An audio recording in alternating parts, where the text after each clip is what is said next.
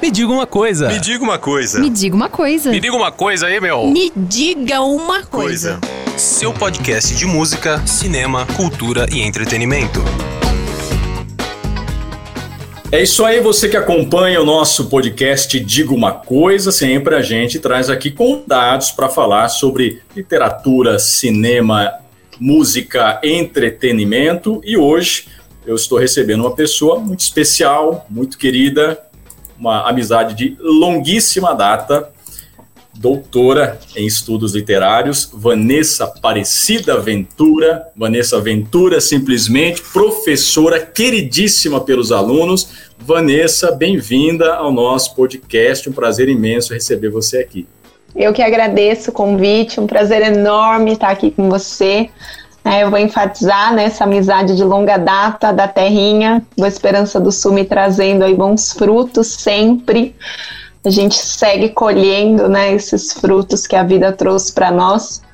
E eu que agradeço o convite. Vamos lá. Vamos falar um pouco de literatura, educação, sala de aula. É, a gente que te acompanha pelas redes sociais, a gente percebe que você é uma pessoa que na sala de aula está de corpo e alma, tem uma relação com a educação muito intensa. É isso mesmo? As redes sociais transparecem a Vanessa professora que acredita na educação mesmo? É isso? Olha, eu acho que eu transmito um pouco. Eu acho que eu sou mais intensa do que as redes sociais mostram, na verdade. Não, a minha paixão pela sala de aula surgiu é, no Marcelino, né, na nossa escola, a escola que nós estudamos. Marcelino e... Braga é uma escola da rede estadual de ensino lá de Boa Esperança do Sul, né, Vanessa? Isso, isso. E no meu primeiro colegial eu tive um, um insight, assim, porque eu nunca fui boa aluna, acredite se quiser, no fundamental. Quando eu me tornei professora, minha mãe dizia que eu pagaria tudo aquilo que eu havia feito ela passar mas no ensino médio eu conheci a dona Edna, que é a grande professora de literatura, né, de Boa Esperança do Sul. Inclusive você deve ter sido aluno dela. É, e a dona Edna me apresentou muitas coisas. Me apresentou, apresentou para a sala, né, Shakespeare, Dostoiévski, Clarice Lispector, Lígia Fagundes Telles, né? E, e eu segui assim nessa paixão pela literatura. E bom, Boa Esperança não era uma cidade na época que tinha muitas coisas, né, é, para oferecer para pessoas da periferia, né, como como éramos. E a leitura foi uma válvula de escape para mim. Né? Eu lia muito, muito, muito, muito a partir dos 15 anos. Minha mãe até falava que eu ia ter problema na vista. na humildade dela, né? E ela falava: você vai ter problema na vista. É, e me escondia os livros, né? Era um, uma situação bastante engraçada que hoje a gente lembra e ri muito. Mas a minha paixão pelos livros, eu acho que fez com que eu escolhesse a minha profissão. Né? E hoje tive crises, inclusive, né? de ganhar por, por falar de literatura, por falar de amor, né? Por levar essas histórias para a sala de aula. Em quais momentos? Que crises foram essas? Quando eu comecei a trabalhar né, é, nas escolas privadas de, de Araraquara, logo no primeiro ano de faculdade eu consegui estágio, e eu lembro que o meu primeiro salário eu ganhava mais com a minha mãe, né, que era trabalhadora rural e levantava às quatro horas da manhã e eu chorava e eu falava, meu Deus, mas eu tô numa sala de aula com ar condicionado, falando de Drummond, cara, né, de Machado de Assis. Quer dizer, você teve salário... aquele conflito do trabalho intelectual versus o trabalho braçal, porque né, a gente vinha daquela noção da, do trabalho claro, braçal. Claro, noção né? de trabalho, né, noção de dor, de sofrimento, né, de calo nas mãos, né. E, e, foi uma crise assim existencial que eu falava, tô ganhando dinheiro para ler, né, para contar histórias, né?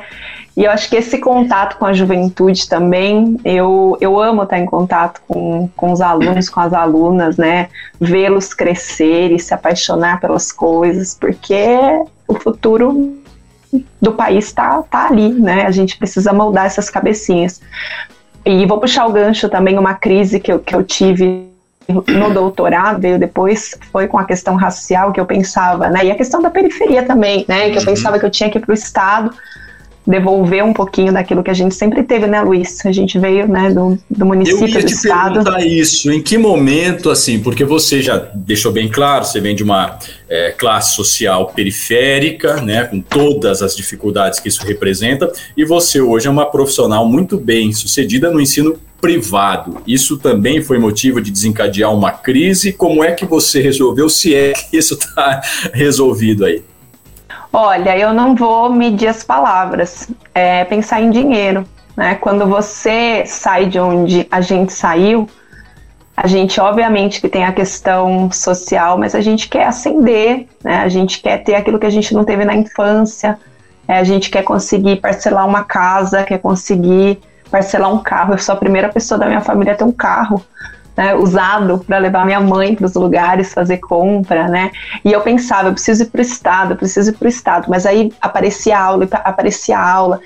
E aí eu pensava assim, mas por que, que eu me sinto fora do lugar, né? É, ocupar espaço também é um, uma expressão bastante problemática, né? Porque a partir do momento que você diz ocupar espaço, você está dando, dando espaço para o outro e está dizendo que você está fora desse espaço, né? Sim. E, e eu sempre pensei, eu, alguém precisa descolonizar essas mentes, né? E se não tiver ninguém lá, como é que vai ser? Né? E tem então, uma coisa interessante, minha... se você me permite, você pode é, falar sobre isso ou não. Mas, por exemplo, chega dezembro, janeiro, fevereiro, a época que as escolas fazem as suas publicidades sobre as aprovações, não é? e que as placas de outdoor estão espalhadas, é uma das escolas que você atua, por exemplo, tem lá o time né, de professores que mais aprova alunos em Araraquara. E um olhar, não precisa ser crítico, não, um olhar superficial sobre uh, aquele outdoor, que se repete em outras escolas também, né? É, mostra, por exemplo, que né, da sua eu observei duas mulheres, de uma outra era apenas uma única mulher. Na sua escola eram apenas duas mulheres, evidentemente, só uma mulher negra. Eu acho que, como você, talvez só mais um professor negro. É isso que você está falando, né? Você ocupa um espaço que outros não ocuparam, e se você abdica disso, você deixa de preencher com a sua identidade, com a sua representatividade, você fecha uma porta que você está conseguindo abrir. Você pensa nisso? Olha, Luiz, é, são reflexões que vieram pós-doutorado, porque você me conhece, né? Passei por um processo muito doloroso de de reconstrução da minha identidade como mulher negra, né? Eu acho que essa identidade ela veio no doutorado, isso é muito forte, né? É muito é muito coletivo, porque as meninas negras elas passam por isso. É, mas esse ponto que você cita ele é muito mais profundo, né? Ele está enraizado, né? Numa sociedade machista, racista, patriarcal.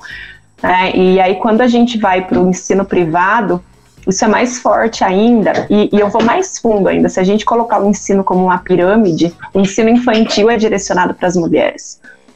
O ensino médio, você tem ali um equilíbrio, né? O ensino fundamental, aliás, e o médio cursinho, ele é voltado para o público masculino. Por quê? Porque ganha mais. Porque uhum. a representação é maior. Né? E aí, eu vou te dar um, uma dica, né, que talvez seja aí para você pensar e para as pessoas pensarem também é, uma mulher é, ou um homem negro para chegar para dar aula num cursinho de um ensino privado de qualquer escola, ele não pode ser uma pessoa comum. Né? Ela tem que ser uma doutora, tem que ser um doutor, porque se ela for mediana, ela é facilmente substituída. Então, é, e é uma pressão, né? até estou escrevendo sobre isso, estou tentando escrever um projeto de pós-doutorado, né? Agora, durante a gravidez, que estou né, um pouco mais tranquila é, de trabalho, pensando quanto a pressão é, profissional, ela é algo muito presente, assim, né? Mulheres negras periféricas, homens negros periféricos, porque a gente sempre precisa provar que a gente é capaz. A gente parte do zero, do negativo, a gente precisa provar que a gente é capaz. Então, quando a gente chega num patamar, cadê os nossos? Né? Onde é que eles estão? Né? É muito forte. A sensação é de êxito por romper barreira ou é de solidão por estar no mundo que não foi feito para você? Qual que é o sentimento mais É um presente? misto, é um misto, Luiz. Obviamente que é êxito pessoal, uhum. mas é uma solidão quando a gente pensa na coletividade, né? A expressão que está super na moda, né? Pretos e pretas no topo, peraí, né? Quem tá, né? Uhum.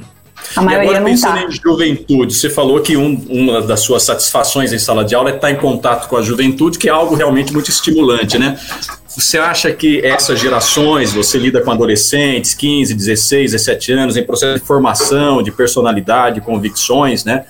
Você acha que, eu penso que sim, mas você pode me confirmar, que essas gerações lidam melhor com a questão da identidade, quando se refere a gênero, quando se refere a, raça ou não? Os problemas são os mesmos. A luta não, muito é melhor, mesma. Luiz. É melhor, muito né? melhor. É, é lindo de ver. A gente tem muita coisa para mudar, muita coisa para evoluir. Mas olha, eu estou em sala de aula já há 14 anos e quando eu entrei não foi fácil. Né? A gente vê uma evolução assim grandiosa. Né? Hoje o bate-papo com eles é outro, é, o respeito mútuo é outro, né? Hoje eles já sabem, né? Nem todos, obviamente, porque a gente sabe que a gente está num período político bastante complicado, país. Uhum. Né? Então a gente precisa talvez é, usar meias palavras às vezes, lidar com situações que a gente não, né, não gosta muito. Mas é uma geração linda que está vindo, aberta, pré, né, é, predisposta a aprender cada vez mais, a dialogar e a ter empatia.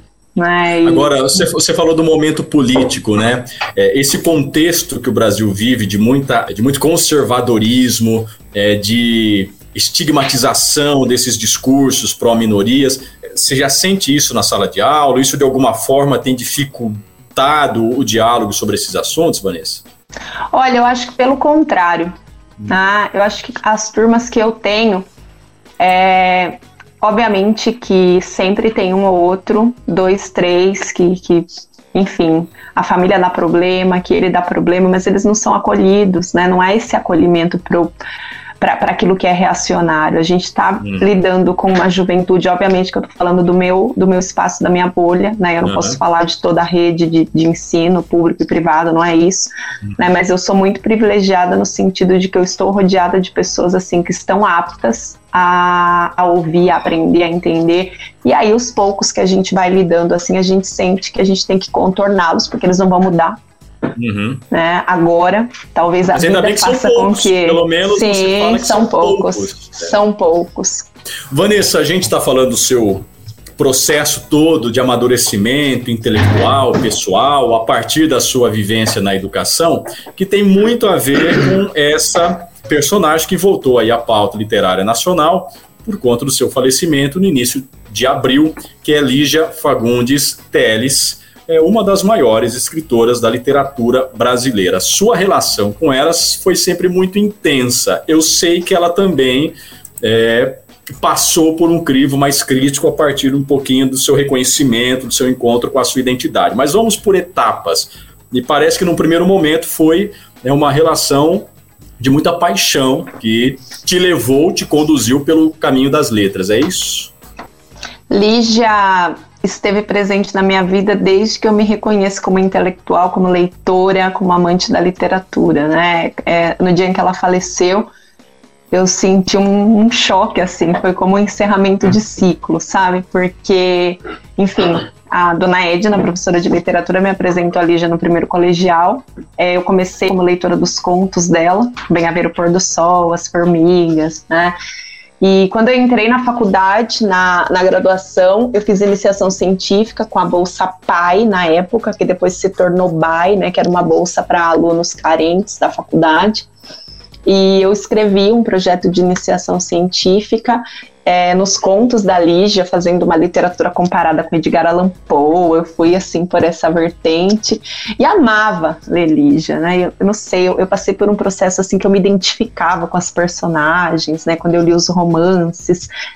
No mestrado, né, quando eu passei, eu me voltei para ela de novo. Né, estudei um romance as meninas. levei, levei, levei a Lígia comigo, tinha a coleção toda, já tinha lido a obra completa dela, os quatro romances e os mais de 200 contos. E 2013, quando eu estava terminando o mestrado, ela foi homenageada em um congresso é, em Salamanca, na Espanha. E eu me endividei assim, boa, bravida e fui até Salamanca para apresentar um trabalho para conhecê-la. E quando eu cheguei, o médico tinha proibido ela de fazer a viagem. Você foi falar chorei. sobre Lígia, mas não encontrou a Lígia. Não encontrei a Lígia, chorei e tudo. E falei, meu Deus, eu gastei um dinheirão, vou pagar em 12 vezes a minha passagem né, para conhecê-la. E não deu certo. Mas, por outro lado, na Espanha, né, onde eu estou hoje. Sim. E, Vanessa é casada minha... com um espanhol, gente que não tem nada a ver com aquele contexto, você não conheceu ele em 2013. Não. Mas não, as relações, né? A Espanha começou de alguma forma a te mandar sinais, né, Vanessa? É, a minha paixão pela Espanha nasceu aí, né? É, Salamanca, Toledo, as cidadezinhas, né? Belíssimas daqui. Ah. E enfim, voltei, terminei o mestrado. E no doutorado, o que aconteceu? Eu, quando a gente vai fazer as disciplinas, né, eu já tinha muitos créditos, porque no mestrado eu fiz além, porque eu sempre, né, depois da minha crise da adolescência, eu me tornei uma aluna exemplar. Eu, eu peguei umas disciplinas, porque a maioria eu já tinha feito, né, da letras, da narrativa, e acabei pegando umas disciplinas de literatura africana, porque eu me interessei pelo Miyakoto, e me deparei com com escritoras negras que eu nunca tinha imaginado. É, Jamila Pereira de Almeida, é, Conceição Evaristo, que não é africana, é brasileira, mas estava ali dentro da grade uhum. curricular. E aí passou uma coisa muito curiosa, Luiz, eu, eu gostaria de pontuar, porque foi muito importante. Eu sempre alisei o cabelo, né, desde que eu era criança, minha mãe alisava o meu cabelo, né, 9 uhum. anos até os 28, você imagina, né, esse processo doloroso. E, e eu apresentei o seminário de um livro chamado Esse Cabelo, da Jamila Pereira de Almeida, que era a história escritora de um cabelo crespo. E isso, uma escritora portuguesa, e o protagonista era o cabelo crespo que falava na narrativa, e em todo o processo de dor. E no meio do seminário, o professor colocou a escritora ao vivo com a gente. E aí ela questionou, né, e falou: "Mas e essas meninas negras aí com cabelo liso?" Né? Você foi questionado pela Djaimila sobre o seu cabelo alisado no meio de um seminário. Foi, foi por aí. E eu não conhecia a escritora, é, é, ela era amiga né, do professor na época que estava lecionando a disciplina. E aquilo, o livro já tinha me tocado muito. Uhum. Né? Aquela situação me tocou muito. E e não sei, a partir daquele momento eu comecei a, a me reconstruir, né? A pensar uhum. por quê, né? Que eu, que eu que eu passei por todo esse processo de dor ao longo de todos esses anos, e enfim, né? Isso é, é tema para outra história, uhum. mas isso foi uma linha divisória, assim, para mim. E aí eu desisti do projeto de doutorado, que na época eu estava estudando os arquétipos junguianos nos romances da Lígia, né? E cheguei para minha orientadora e falei: Ó, oh, isso aqui não faz mais sentido para mim. Eu estava no segundo ano já de doutorado. Estava no meio do percurso do doutorado. No meio do percurso. E falei para ela: eu vou largar. É, eu não quero mais, porque eu não vou conseguir começar nada do zero. E, enfim, foi, eu não tinha bolsa, estava trabalhando igual uma louca, né, em três escolas. E aí ela falou: não, vamos dar um jeito, encontre alguma coisa que te.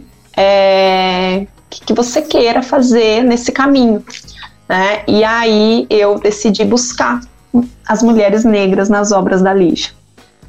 A Lígia te acompanhava desde o do ensino fundamental, médio, graduação, mestrado. Aí você faz o mergulho nas obras dela para se encontrar ali. E o que, que você encontrou? Ah, um racismo estrutural.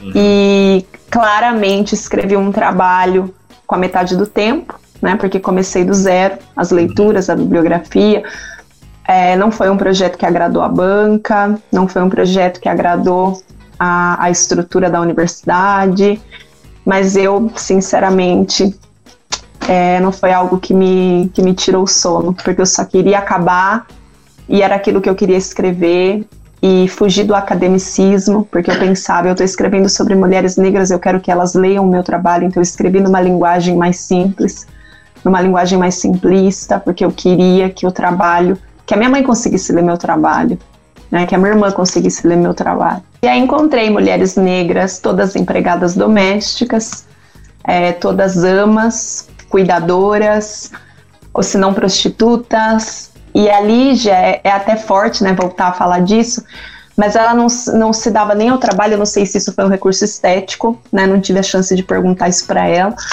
mas muitas vezes ela nem trocava o nome, né? Eu fiz uma loucura no doutorado, viu? Porque eu analisei todos os contos, os 104 em que mulheres negras apareciam, li os mais de 200 e aparecia uhum. mulheres negras em 104 contos e nos quatro romances. E os nomes se repetiam, né? Dionísia, por exemplo, era uma mulher negra que aparecia em vários contos diferentes e um romance, né? E às vezes ela não se dava o trabalho nem de mudar o nome, né? Então eu não sei se foram mulheres marcantes na vida da Lígia, porque ela traz muito, né, de biografia, né, as amas uhum. que ela teve, né, as empregadas da fazenda da, da família, né, ela traz muito essa narrativa biográfica, né, em alguns contos e romances. Mas, enfim, né, foi um, um, um baque, assim, foi um desencontro, né, porque eu pensava, nossa, mas eu me identifiquei a vida toda, né, mas eu nunca estava, aonde realmente eu, eu me identificava. Eu me identificava com as protagonistas. É o que as meninas negras fazem, Luiz, quando elas assistem os desenhos da Disney. Uhum. Né? Quando elas. Claro, as novelas, as propagandas, né? Eu queria ser a Branca de Neve quando eu era criança, né? E a minha mãe falava assim: Eu tenho espelho em casa.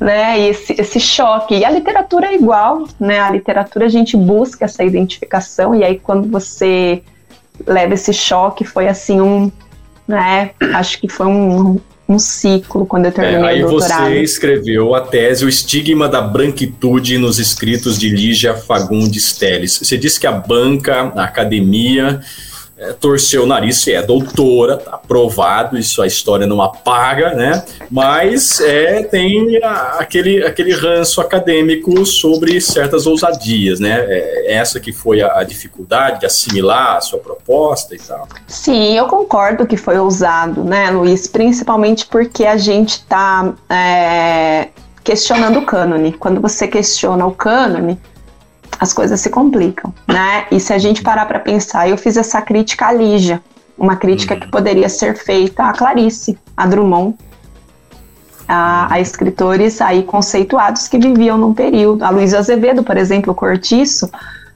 né? Várias expressões, aí Rita Baiana, animalizada, é, Bertoleza animalizada, né? Então dá para a gente fazer esse levantamento. E, e, uma das pessoas da banca me disse: Nossa, mas se você está questionando a Lígia, a gente vai precisar questionar toda a literatura brasileira. Eu falei: Então que se faça. Eu concordo plenamente que a Lígia é uma mulher do tempo dela, uhum. né? Como os escritores classe, são cada um, claro, de uma classe. branca. Né? Claro, de classe média alta, né?